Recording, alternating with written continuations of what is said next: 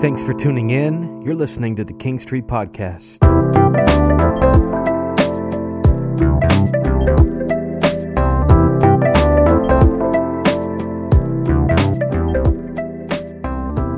Well, hey, friends, this is Matt, and I just want to welcome you to the King Street Podcast. This podcast exists to help you glorify God and enjoy Him forever. It's a gift from our church to you, and today I am joined by a good friend of mine, Toby Pegram. Toby, Hey, how you doing, man? I'm doing good.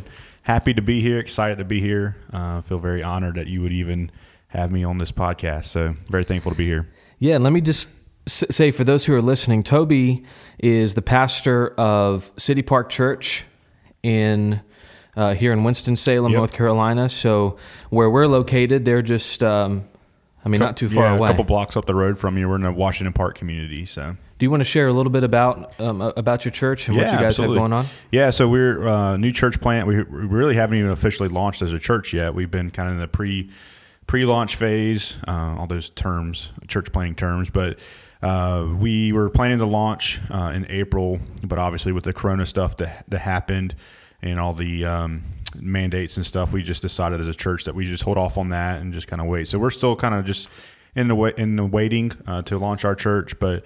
Uh, yeah, we've been together as a group of believers for about a year now. Uh, June will be a, a year officially, and so we've got about you know forty of us that have been gathering for over a year, um, doing Bible studies in home groups, worshiping together at, at this really awesome church that the Lord just blessed us with. So, you know, we're we're a church that just loves the Lord. We want to want people to know that Jesus loves them and.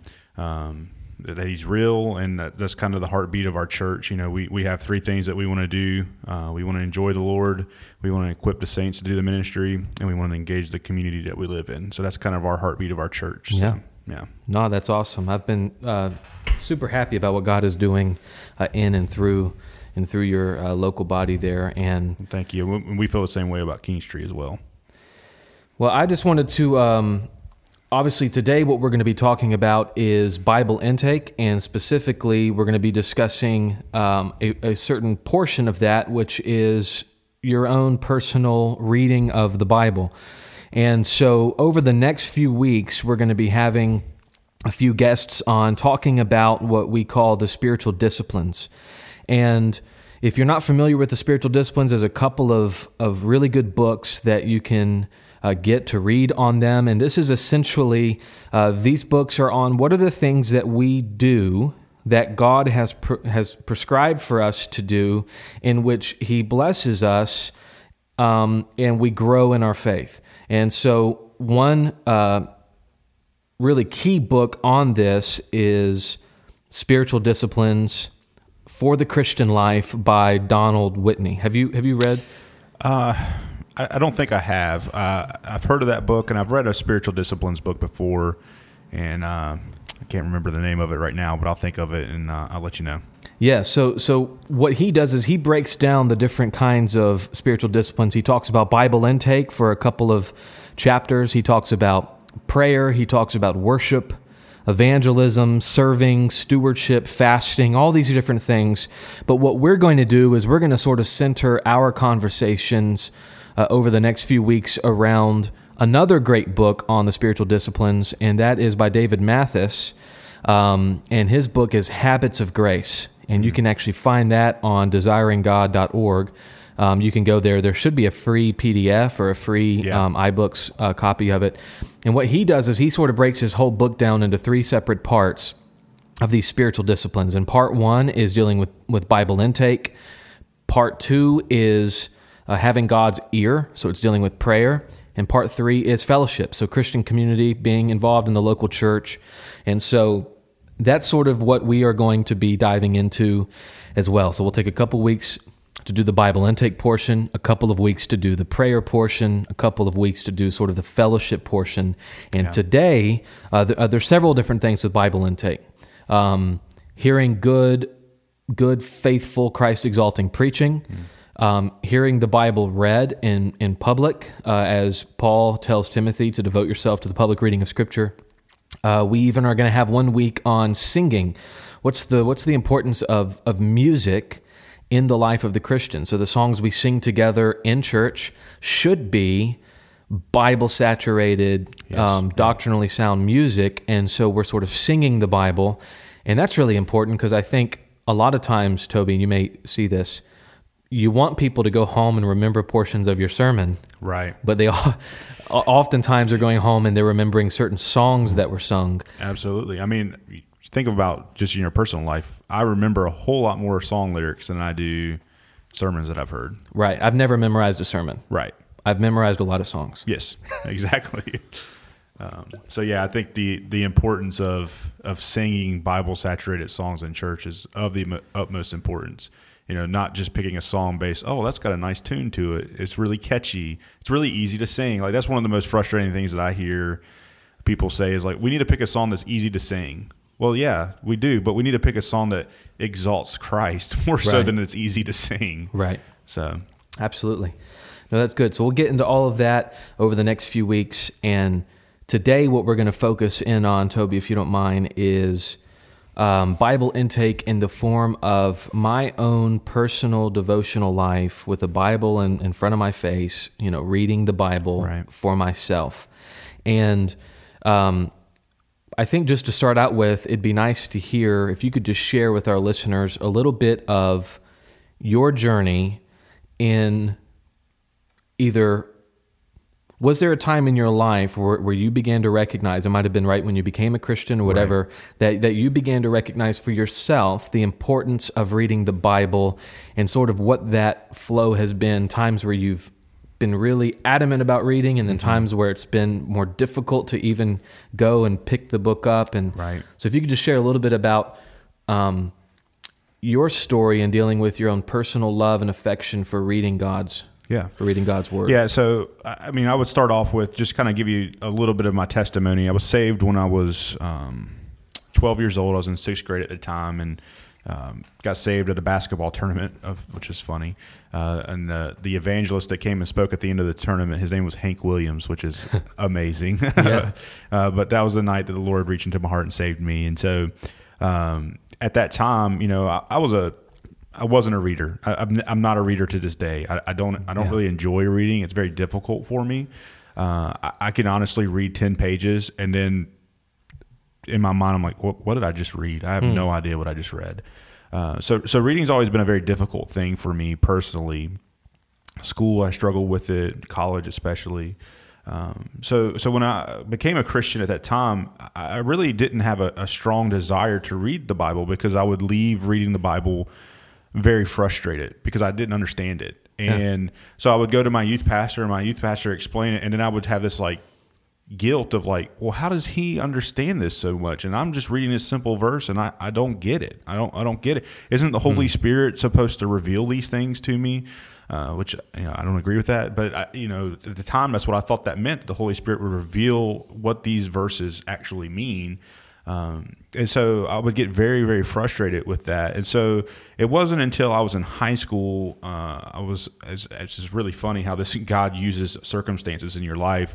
Uh, I took on a job working for Show Pros, which is a, uh, where you do security, which is funny. I'm in high school doing security. Yeah. Uh, it's like this guy's walking to his little punk high schooler. yeah, you can't come in here, bud.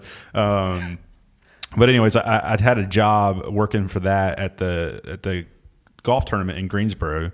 I think it was the GGO back then. But um, anyways, uh, before the week, they would bring in, they would fill in all the tents there with furniture, and so they couldn't just leave them out there during the week with nobody out there. So my job was literally go sit in a, sit in a tent with furniture and make sure nobody co- came in there and took anything. So I would have a 12 hour shift just sitting in a tent by myself. Wow. And so I was, uh, I guess I was 17, 18 years old at that time. It was like my senior year of high school. And I would go the first day I went, I didn't realize that's what I was going to do. So I sat there by myself with nothing. You know, this is, there wasn't smartphones at this time. I just sat there and stared at furniture for 12 hours. Wow. And then I went home, and um, that night I just felt like the Spirit or you know the Lord was like, just take your Bible with you. I was like, all right, I'll take my Bible with me. So I took my Bible with me, and I sat and I read my Bible for ten hours. because I, was- I had nothing else to do. Right. Right. So there was no, I was on like hole 16 in the middle of, fur- nobody's coming out there and stealing furniture. Right. So it's at Forest Oaks, a nice place. Like, you know, it's not a big deal. So I just sat there and read my Bible. I read my new, uh, I read the whole entire New Testament in just a couple of days. And um, again, my retaining wasn't that great. But at that time, it was just like, you know, I was a little bit older, a little bit more understanding. I was able to understand the verses a little bit better at that time. And it was just in that moment of just reading that word that God just kind of spoke and just kind of revealed to me, like, man, this is, there's like gold here that I've just been ignoring for the last five years of my life because I was afraid to, because I, I would get frustrated by it. But in that, you know, dedicated amount of time being by myself, nothing else distracting me. I was able to sit there and read God's word and it just developed this passion into me. And I really think looking back at it, that's what kind of led me to be a pastor because it was like in those moments, like, this is gold and I want people to know this. I want to be able to communicate this to people and teach people this.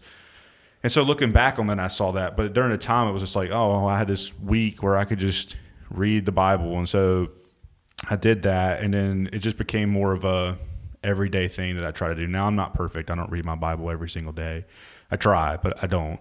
Um, but it's it's a it's a something that I try to do because it's just revealed to me um, so much truth about who God is in my life, what He's done for me. So it's it's become a passion for me. Yeah, yeah. No, I think that's good. I think I think a lot of people can feel uh, what you just described because I think there's sometimes um, this this idea that if I'm not a great reader or if I'm not uh, fond of reading, because I I know several pastors, several believers uh, who are like, if I had the choice between reading something or like going and playing Madden or 2K or going and hang out with somebody, I'm going to go do those things.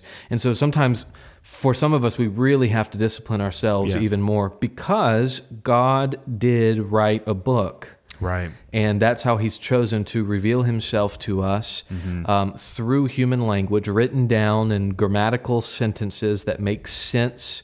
And then, of course, the Spirit helps us in in in receiving those things as beautiful and joyful. So, Right. obviously, you see God's work in your life as you're opening up the Bible. You were Yeah. being encouraged. Yeah, and I think it's it's a like that word that you you're using, you know, for the, the purpose of this podcast. This is a spiritual discipline. Like it's not, you know, I, I, think the misconception sometimes is like I'm a Christian now. I'm going to read the Bible, completely understand it, and it's always going to be like this mountaintop high where God's speaking to me. That you know, it's coming through the ceiling, this glowing light, and I, it's just revealing all this truth. But sometimes it's just it's labor, like it's work, like it's you're going to read a chapter and be like, man, I didn't get that. Like, hmm. well, how does that fit? Well, Right. that's a good thing. Like, dig deeper, right? Right. That, that, that it's it's okay to read God's word and be like, I don't really understand that because, like you said, it's a book written by God for God to communicate about Him to us.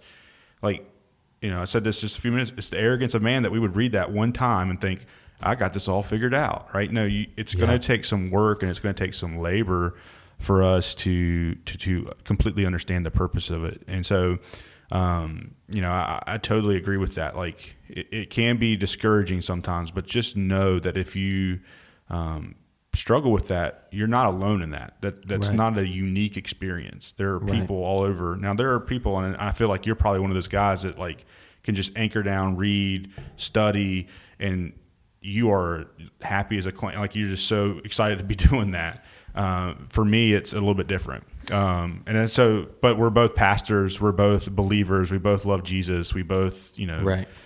dedicated our life to this. So God can use both. You know, there's Right. not a there's not a, a preferred method by God. It's just different for different people. Yeah, and, and I'll actually say sp- speak to some of um, you know the the idea there that maybe I'm one of those guys that can. Well, you're just so study- smart. That's why I, I thought that. oh man, we uh, so you know one of the things that I I have developed a love for reading, Yeah. and so I recognize um, it, it's harder for me sometimes to to try to put myself in the shoes of someone who doesn't love reading, other than the fact that. Um, and what I mean by that is sometimes I can tend to put expectations probably on people Mm-hmm. that are not expectations that even the Bible itself puts on people. Mm. Um, And so, one of the things that happened for me, I got saved going into my senior year of high school. And prior to that, I mean, if you were to ask anybody who who knows me, um, particularly my parents, they would tell you I despised reading. Yeah. I despised picking up a book and reading it. But as soon as the Lord saved me, there was a fundamental interest and desire to get to know Him more through His Word. And so the first book, thankfully, that I ever really fell in love with was the Bible. And I started to grow a love for reading because of the Bible. And, um, and that was a unique, you know, experience in my life where that kind of sparked me, you know, on this road of, of enjoying reading if you were to tell me if I were to take an English class right now and we were going to read like Huckleberry Finn or something, I'm, I'm going to spark note it, you Right. know? Yeah, absolutely. and so, yeah. but I mean, if you know, if if it's if it's reading God's word or reading something uh, related to it, um, I recognize there was there was just something different in my mind about reading the Bible than there was about anything else, and I think it was obviously because of God's work in my heart. Right. And that's not to say that if people don't have um, the same level of desire, but but what we know is is that in in reading God's word and reading the Bible, uh, God does reveal Himself to us Right. uh, through His words, Absolutely. and um, and the miracle happens through doing those ordinary means of grace. And so even whenever we are reluctant or not as excited about reading the Bible, in reading it, I've, I've seen so many people who would then begin to discipline themselves to read it. And then through that process, even though they know they're like doing it reluctantly, Right. through that process, they see that gold, like you're talking about, Mm. and and God uses that to to uh, reveal Himself to them. Yeah. And nobody ever sees a beautiful truth of God who, who who's born again and thinks it's boring and walks away from it. Absolutely. yeah, and that, that that's my testimony with reading the Bible is that it was difficult, but through the discipline of it, God created a, a passion and, Yeah. and a desire to understand more and then to communicate that to people. Yeah, Um, so yeah, it, it, it started off rough, but through just grunt work, that's what I call it. It was just grunt, just grunting through it. Uh, he changed me, right. and I think that's true of all, you know, all of our spiritual life. So what makes what makes reading the Bible so important? Why is it that it can feel like if you go to someone and you say, "Hey, I'm struggling with this thing or I'm struggling with that thing," that oftentimes part of the advice that's given is have you sought God's word? Have you been reading God's word? What is your devotional life like? Why does that seem to always be sort of a response when someone's sharing some kind of struggle, there's a question, at least a baseline question, to try to see where somebody is at of, you know, where are you in your devotional life? Where are you in your own personal Bible reading? Why why would that be the type of question we ask? Why is it important or why are we looking for to see is this person regularly engaging with God's word? Why is that so important? Yeah, that's a great question. You know, I think the Word of God reveals who you are, right? It's hard for us to. I, I think. I'll clarify. We know that we do bad things, but we don't know that how deep our sin runs. And the Bible is. It just holds up a, a mirror to that, and it just reveals that to us over and over. Um, like I know that I do bad things, but I don't know how bad it is unless I'm reading God's word. Um, because I don't think the times where I get a little bit upset with my kids or get a little bit angry at something that happens, I don't necessarily look at that as sin. I just think, well, that's just a natural reaction. Right. But the Bible reveals to me that that's not the proper way, right? Uh, and so I think Or we just call it, oh, it was just a mistake. It was just a- Exactly. we're not we're not seeing the depth of the reality of what's going on in our heart in those moments. Mm. Yeah, that's, yeah, it's a great way of saying it. And so the Bible reveals that to us, and so I think that's so important. I think that's why you get that advice because nothing else in this world kind of reveals that to us. You know, we see bad things, but it doesn't it doesn't personalize it for us like the Bible does. And then you know that that's kind of a, a, a one issue. The other issue I would say is there's there's no other standard by which we know who Jesus is. Mm-hmm. Right now, we could hear stories, but there's no authentic measuring stick for who God is and who Jesus is and what God's purposes and what Jesus' purposes were, what, what Yeah. he was trying to accomplish. Like we all have to agree that there's some standard for that, and that's what the Bible is for us as believers.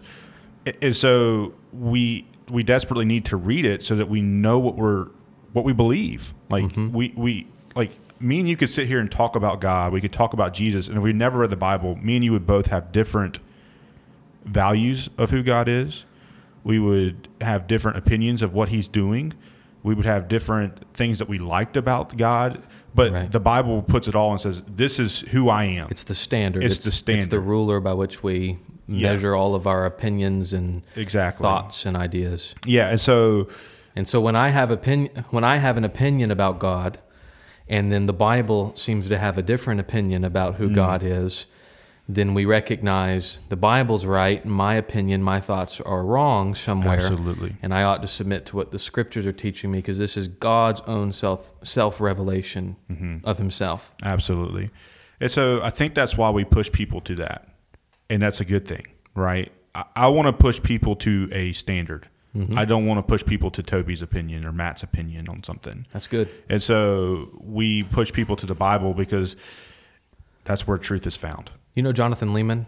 Are you familiar? Uh, that sounds, I So think he- I do. He, he helps with the with like the Nine Marks podcast. Yeah, yeah, yeah. Um, Okay. Yeah, so, yeah. Um, and he's one of the general uh, uh, editors for Yeah. all the Nine Marks publications. And so what he does is he tells us one story when it comes to Bible reading, and he has a wonderful book called Word Center Church, by the Okay. way, which is really incredible. It talks. It, it starts in the pulpit, but then Mm-hmm. it talks about how it permeates, how the word permeates the life of the church throughout the um, throughout the week. And so, one of the things that he talks about, I think he shares this story in his book, and he shared it on multiple occasions in podcasts. He'll say, he gives this example of being at this coffee shop, and I've done this multiple times too. At a coffee shop with a dear brother who has a struggle, who has an issue, and is asking for some advice. And and Jonathan basically says, Well, I met with this brother for an hour and we talked about all kinds of things. I gave my opinion, I gave my thought, and then I realized whenever we get to the end of the hour, I'm like scrambling in my Bible to find a verse to share with him. Right. And he's thinking, what did I just do in that hour? What I did in that hour was give a bunch of my opinions rather than taking somebody to the scriptures. And so that's obviously one way that um, we can disciple one another with the scriptures, but but how but how awesome it would be to be sitting in front of God's word on a regular basis, just in my own personal life, Yeah. to allow um, the scriptures itself to, to testify to who God is and, and who I am and so forth on a regular basis. And so that applies not only to our discipleship, and Yeah. we don't want to point people to our own opinions, but we want to point people to the scriptures where they're going to find truth. Right. And you think about um, all throughout the scriptures, like in John 17, um, in the high priestly prayer, Mm-hmm. Jesus is praying, and he's praying that God would sanctify them in his in truth. Right. And then he says, "Your word is Your truth." word. Yep. Uh, we think about um, all, you know all kinds of things with with the Bible. Not only does God uh, does the Bible reveal who God is, but it's creative. Not not in the sense of like an artist is creative and it has like some unique ideas. What I mean is it creates what it commands and demands in people's lives. Um, we don't live on bread alone. We live on every word that proceeds out of the mouth of God. And so you think about all the way from Genesis when God is speaking the universe into existence uh, through the power of His Word. And that same power now is contained Right. In this book that we have. And this is what God uses to create in us whenever we recognize our sin. Toby doesn't have any power to change someone's heart. Matt doesn't have any power to change someone's heart. And so we want to push people to the Bible. We want to push ourselves to the Bible because God does have the power to do that. And He does it through the creative power of the Word in the sense that you read it and it creates in people's hearts pure desires and and holiness and so forth and it Yeah. it it reveals to us our our sin and our problems and and works to chisel those things out of our lives and so that's the spirit's work through the word Absolutely. and if we're not putting ourselves before the bible but the bible is telling us that this is the way in which he does it then are we really putting ourselves in a situation to where to where we can be changed and worked on and so that's where we want to point people Absolutely. And I think that's, you know, I- I've been changed through sermons, and, and but what changed me in sermons was not the the opinion of the pastor, Right. Or, or how good he could speak. Or right? It it was the truth of God's word, mm-hmm. and then the times where I've been most changed is in the privacy of my own home, reading God's word and confronting my own sin. yeah. Absolutely. So yeah, I, I totally agree with what you're saying. In the sense that we push people to the Bible because that's the thing that will change them. That's what the Spirit does. The Spirit uses the word to allow us to. I don't say allow. That's probably the wrong word, but to make us see the truth of the Bible and to apply it to our lives Yeah. and change us. So So, uh, j- uh, just a couple of extra things here when it comes to like you know the Bible as revelation. A couple of texts that come to mind. Uh, we did a uh, Bible study actually yesterday with people from the community. Oh, Uh, nice. yeah, it, wa- it was over Zoom because we're not able to meet in person right, Right, now. yeah. But and we're going through the Gospel of John together. And what we did yesterday is we broke down two major points of this Bible study, and we said, "What's the point of the Bible?" And then we said, "What's the point of the Gospel of John?" And we saw that the point of the Bible is that it's all about Jesus. Yep. It's pointing us to Jesus. I'm thinking of on the road to Emmaus. Jesus comes and joins these two disciples who are talking, and he looks at them, and starting with Moses and all the prophets, he tells them about the things concerning himself. Yep. Or I think about um, I think about uh, Philip and the Ethiopian eunuch. And the Ethiopian is, is reading this scroll from Isaiah and saying, How can I understand it unless someone teaches me? And then Philip, starting from that scripture, preached Jesus to him, is what Acts 8 says. And so that's the Old Testament, which they had at that time. And all of this is pointing to um, what, uh, what, what is ultimately revealed to us in Jesus Christ. And so God is revealing himself to us. And this is what's so incredible. We want to get to know God. yes, We want to get to know him and to love him and to treasure him and to have an ex- and to have an encounter and a relationship with him. And we do that through his word. And the primary place I go to for that is in John chapter 20. John gives us the purpose of his gospel, of writing the gospel. And prior to prior to him giving this this purpose in John chapter 20, he he gives us an account of the story where Jesus is with doubting Thomas. Mm-hmm. And Thomas is saying, Unless I see the scars in his hands, unless I see the hole in the side, and I can touch it, I will not believe. And so, what does Jesus do? Jesus comes a few days later and um, appears to Thomas and allows him to touch the scars, allows him to touch, you know, where the nails were. And he tells him, he says, Don't be unbelieving, but be believing. And then um, Thomas does believe. He says, My Lord and my God. So he, he knows this is God. And then Jesus says, Have you believed because you've seen? Blessed are those who believe and do not see. right. And then, right after that, John gives us the purpose of his gospel. He says, Therefore, based on this idea of there are those who are not going to see, but they are going to believe, and they're going to be blessed. Therefore, I have written these things so that you may know that Jesus is the Christ, that you may believe in him, and in believing, you may have life in his name. And so, what I see there is I see that here's Thomas who was able to physically see Jesus, and he believes in him because he sees his resurrected body. But we today, in 2020, do not physically see the resurrected Jesus. So, how are we going to see him? How are we going to see him and believe him? Apparently, John thinks, wow, there are going to be people who do not see Jesus, and blessed are they if they believe. And so, therefore, John writes all of these accounts of who Jesus is so we may read them and believe in Christ in the way that Thomas believed in Christ. So, through reading the scriptures, we see Jesus with spiritual eyes, whereas Thomas saw him with physical eyes. And so, if God is most revealed to us in revealing himself to us through his Son, and we're not there to physically see him, but those who were there to physically see him have written down so that we may see him with spiritual eyes and believe in him and have life, then it sort of makes sense to say, that's where I go for life. That's Yeah. where I go to see Christ. Right. And I think that's so important for us to understand the purpose of the Bible because I think especially in today's culture and society we we don't really understand the purpose of the Bible.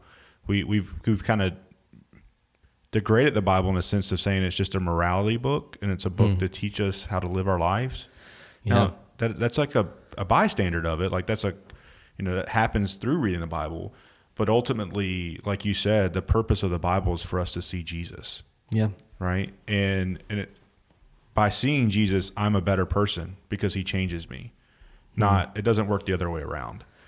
And so, uh, for me, you know, kind of getting back to my testimony, the Bible was a struggle to read because I took those little catchy sayings and applied them. Well, it's the hmm. compass for my life, and it's the roadmap, and it's all this stuff, and it'll make me a better person. And well, I didn't enjoy reading it because it, hmm. I didn't need to know that I shouldn't lie. Like my conscience told me that, right? Like I needed to know Jesus. And, and so it's so very important, and like you said, to, to And know becoming the purpose better. of it. Yeah. And, and, and getting better at not lying, Yes, but still not knowing Jesus. Right. uh, will do nothing for us. Exactly. Like you know, yeah. That's yeah, that that that's one of the biggest frustrations that I have when people approach the Bible. You know, is well, I just want it to tell me how to live my life. That's all you want. Hmm. You, you don't want to know the God of the universe.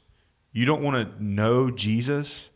Like settling for how to live your life over knowing the Christ.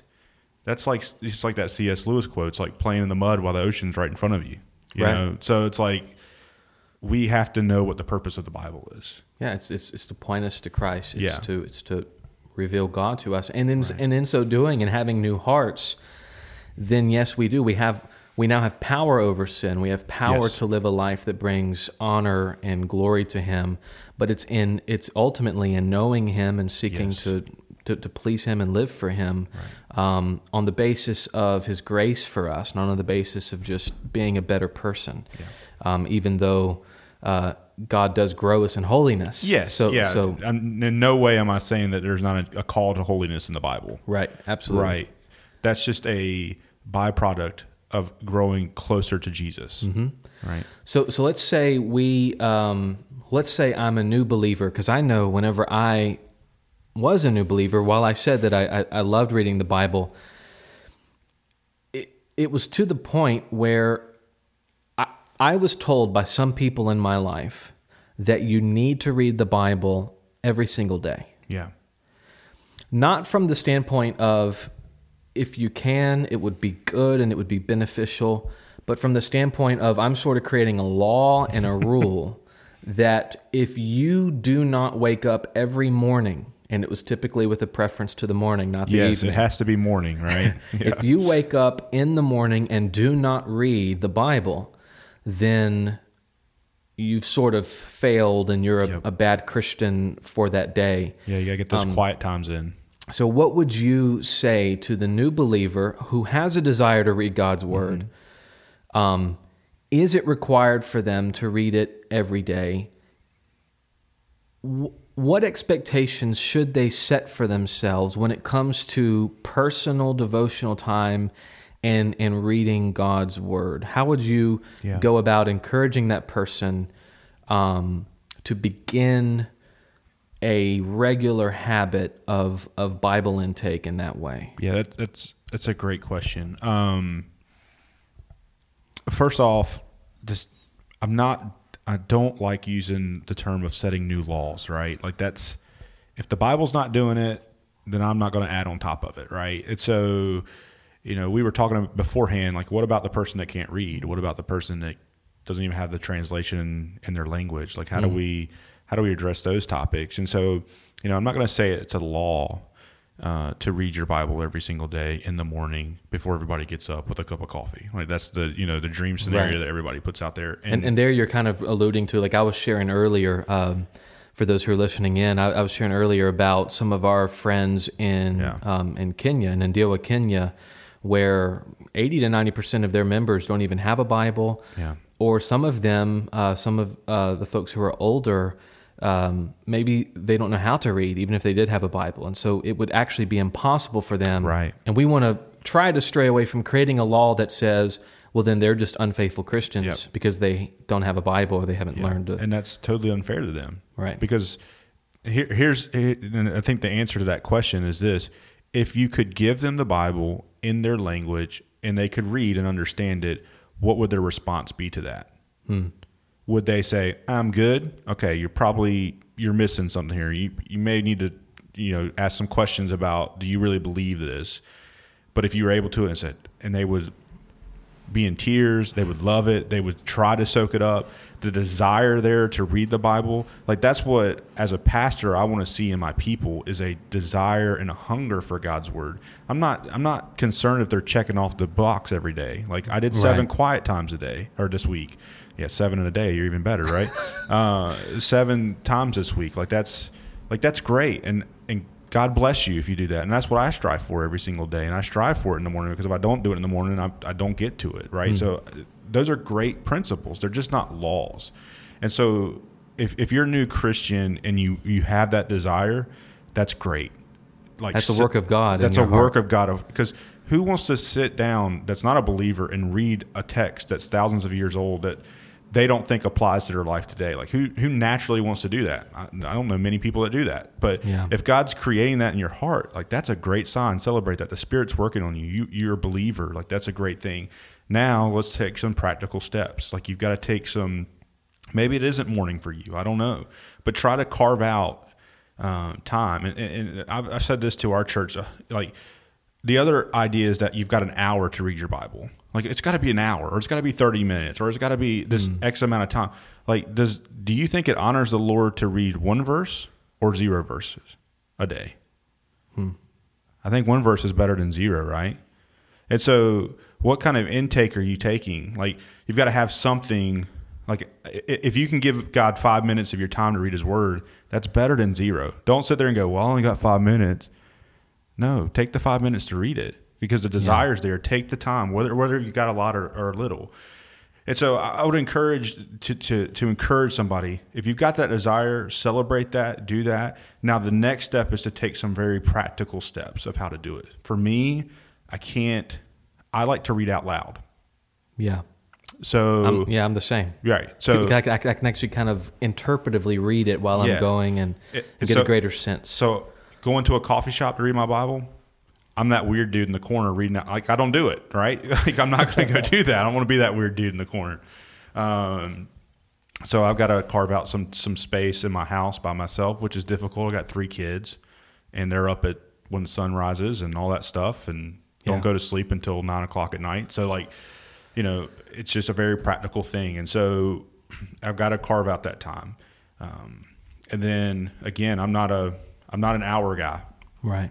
I'm I'm 20 minutes, right, for personal. Now, when I'm in the office or whatever studying God's word for a sermon, it's a little bit different, right? That's a different type. That's not personal Bible reading. That's that's more, you know, I'm trying to to study to preach God's word. So, but in my personal time, I'm not a long guy. I don't I don't go very long. Um, and so I just say these things so that you know, as as a new believer, um, as a pastor, and I'm sure Matt would echo this. We we love for our people to love God's word. We want them to be in service so they can hear God's word preached, they can hear it read, they can hear it sung, as we've already talked about. Yeah. And then during the week, they are trying their best, right? And it's not like God's sitting up there counting the days that you missed, ready to give you their lashings because you missed those, right? Right. Um, so I, I would just encourage you to just strive for seven. If you miss some days, there's grace. And again, this is not a law. This is just the simple fact of like you love God and you want to know Him better. Right.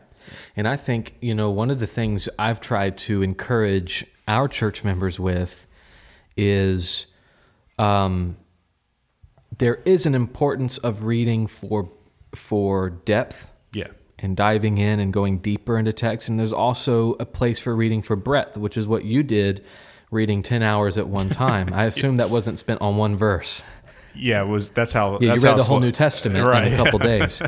And that's good because it helps you see the overall storyline. Right. You're getting a picture of the narrative of scripture and so now when you go back through it, you are you're able to handle sort of where you are in the scripture Yeah. and how this particular text applies to the whole.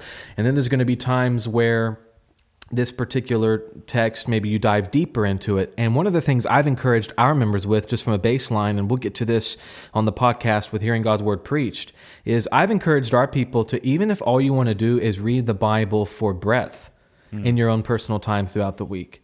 Maybe you don't have the time to do word studies and pull out right. things or whatever it is but but you just want to just read systematically through the Bible as best as you can, uh, whenever you can. That's good. But the last thing I want to do is create a type of. I heard someone say, I can't remember who it was, but the best Bible reading plan is the one that you'll keep. Yep. Is the one that you'll actually do. Right. And I've found that encouraging people to read the Bible when they can. So if you're, you know, maybe when you're sitting on the couch, yes, you could pull out a, uh, you know, some Ted Dekker book and read some horror, mm-hmm. you know, book or something, and it, yeah. you know, I'm, I'm not saying that's you can't have any kind of leisurely right. reading, but maybe it's wise to think through how much time have I spent in reading other things when maybe I could have just leisurely read. You want some juicy stories uh, that has some crazy stuff going on? Read the Book of Judges. Yeah. Okay. and go to the Old Testament for a little while. You'll yeah.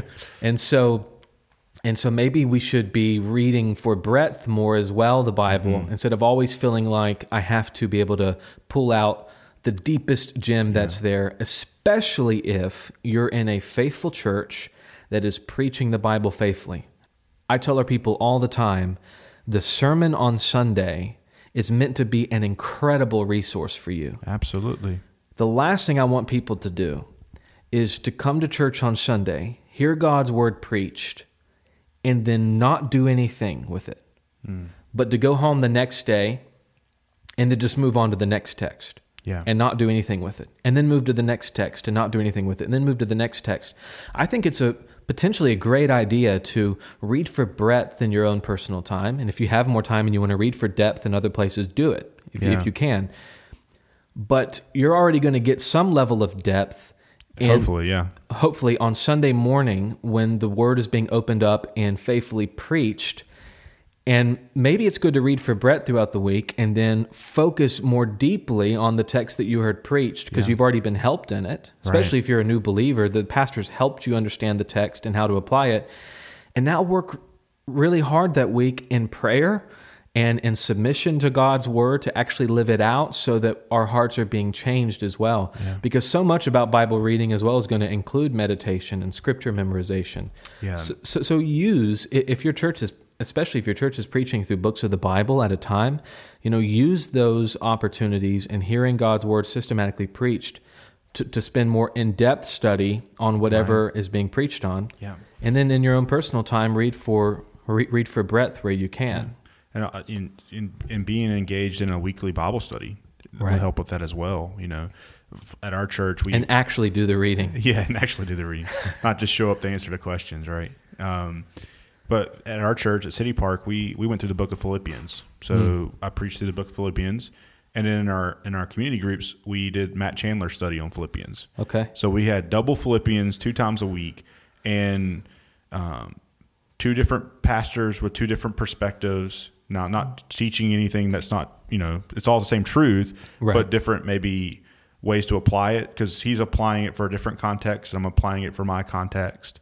Um, and and just being able to discuss, you know, when you're preaching on Sunday morning, there's not a, an open dialogue right there. That's just me speaking, you speaking. Right. Um, but in those community groups, they were able to have open dialogue about the passage. And then again, they're sharpening each other there. And so, yeah, you know, this idea of like, we, we, I intentionally set it up that way because I was like, I want my people to know Philippians like the back of their hand. Right. It's a great book. It's a short book. It's an easy book to understand. And, um, they're going to know this really well. And so it's so important, um, I think, for us to, to like you said, th- these things that we do on Sunday morning, they're just not. It's not like, hey, let's just do this because it's a tradition that we've always done, but they're intentional because we want to give you something to to to, to marinate on for a week until the next week. And then the other thing I would say to add on to that is like, as a new believer, you're you're not going to be as seasoned understanding scripture as someone who's been a Christian for 20 years. Hmm. Like the guy that, that reads the Bible as a 20 year old Christian has been working at it a lot longer than you. Just like a, an athlete who trains, right? Like um, when they first started playing or they first started training, they were maybe able to lift 100 pounds. But over times of doing it, now they can lift 500 pounds, you know, whatever it is. Yeah.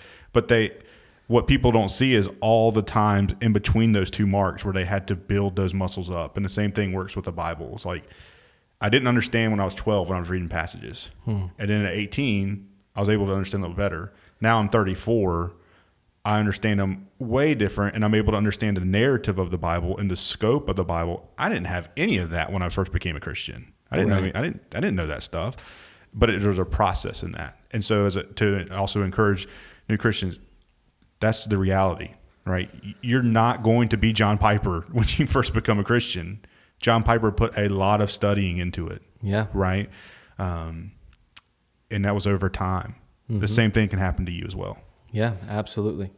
No, I, th- I think that's really good, and that I think that helps recognize the expectations upon us are not to be the top-notch scholar who spends ten hours a day reading the Bible. Um, God cares a lot about not just how much we read, but God's doing something in our hearts.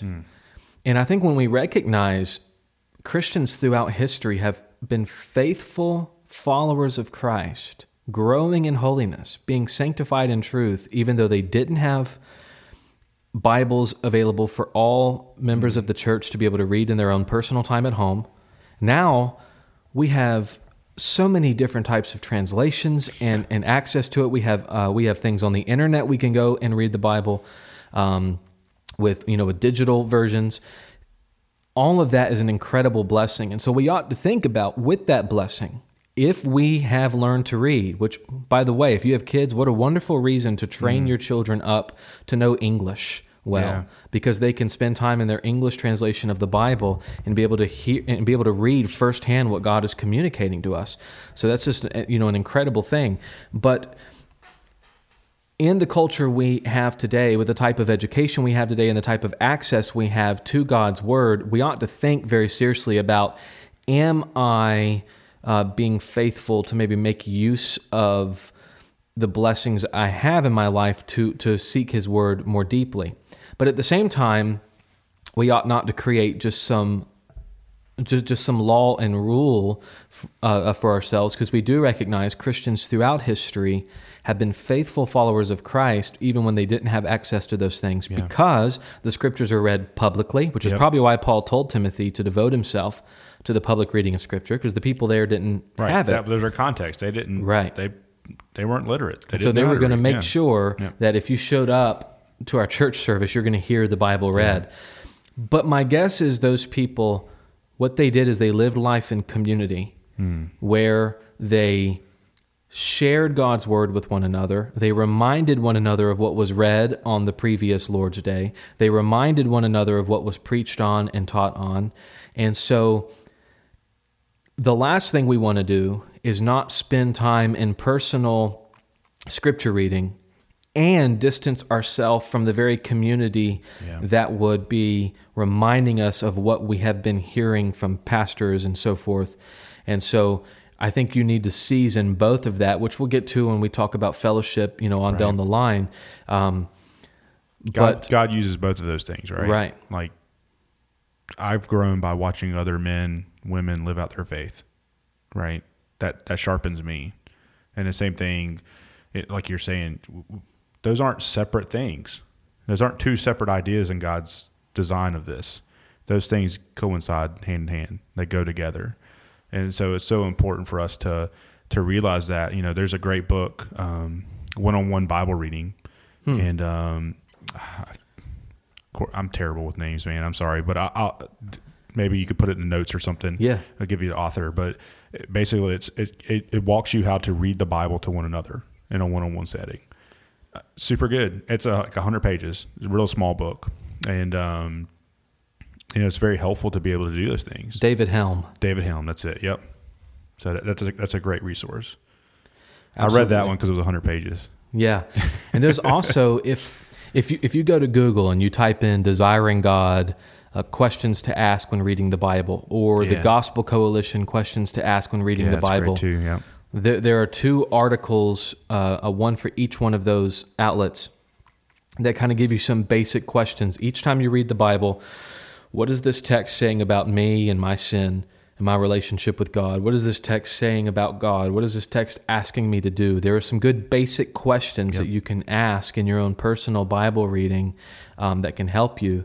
And then you have some of this one to one Bible reading stuff as well, mm-hmm. so that you are encouraged and equipped to go and talk to one another yep. um, in your own community. We, we, we, are not created to live life on our own. Yep. And so the last thing that I, I, think either one of us wants to encourage. We live in a very individualistic society, mm-hmm.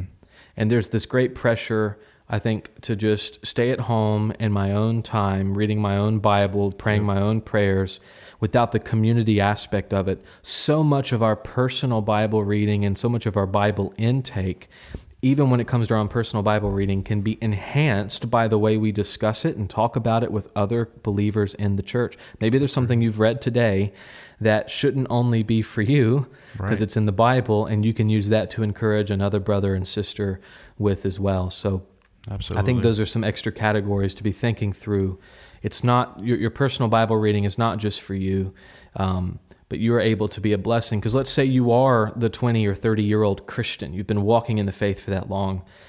How much are you able to help other believers in their own personal study right. of the scriptures? Yep. I mean, just think about it in my life I would not be here if it wasn't for my youth pastor, right? Yeah. A seasoned, and I'm not elevating the youth pastor position. I'm just saying he was a seasoned Christian guy that invested in me, read God's word to me, taught me God's word, and it changed my life. You mm-hmm. know, um, we as individual Christians can do that for other Christians. It does. You don't have to be a pastor to be able to do that, right?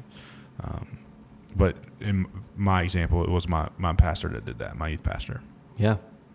So I think I think just wrapping everything up, I think uh, one of the things we should be really looking for. I thought I thought what you said was very helpful about. Is there a desire for God's word? Mm. Is there a desire for it? If there's not, we ought to ask ourselves why. Yeah. And then we ought to still get in the scriptures because God can create that desire yeah. in us because his word not, not only reveals who he is, but it has creative power right. and changes our hearts. Right. Uh, just to add another little part to that is the idea of like maybe you're a Christian, you've been a Christian for a long time, you just haven't picked up your Bible in you know, six months, something like that. Mm and you're like, well, I don't really desire. Well, you haven't done it in six months. You've created mm. other habits that have taken place over that. Yeah. And so don't I, I don't want to come to the 20 year old Christian hadn't read their Bible in, in, weeks, months, and say, well, I don't desire it. I, was I ever really saved? I don't want to create that confusion for somebody. Right. Um, but I would say maybe that that baby Christian, early Christian, if you feel like from day one you never had a desire, you may not be hoping in Jesus. Right. It may be something else. So those are good questions to ask.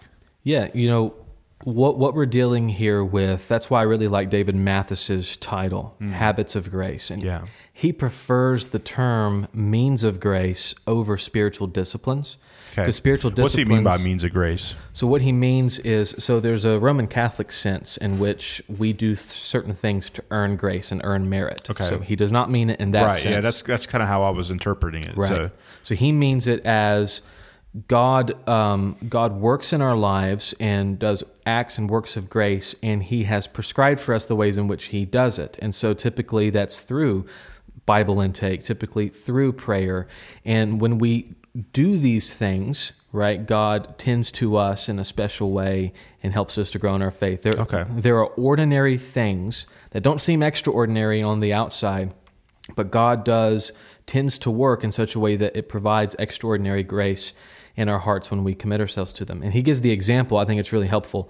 Uh, he, he gives the example of turning on or off a light switch. So we're not providing the power, the electricity in a room, right? Whatever company is providing, it's providing mm-hmm. it. However, we know that typically when we turn that light switch on, it allows that the, the light to come on in our room. And so he kind of thinks of like a river channel.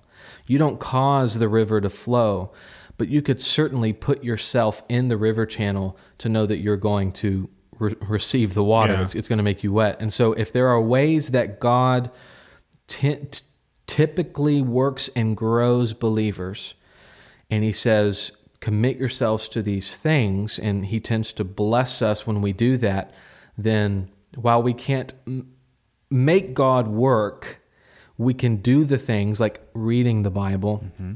like prayer, like fellowship with the church that He tends to bless and grow us and, and grows us through. God doesn't tell us that He's just going to grow us if we sit at home and become a, a couch potato. Right.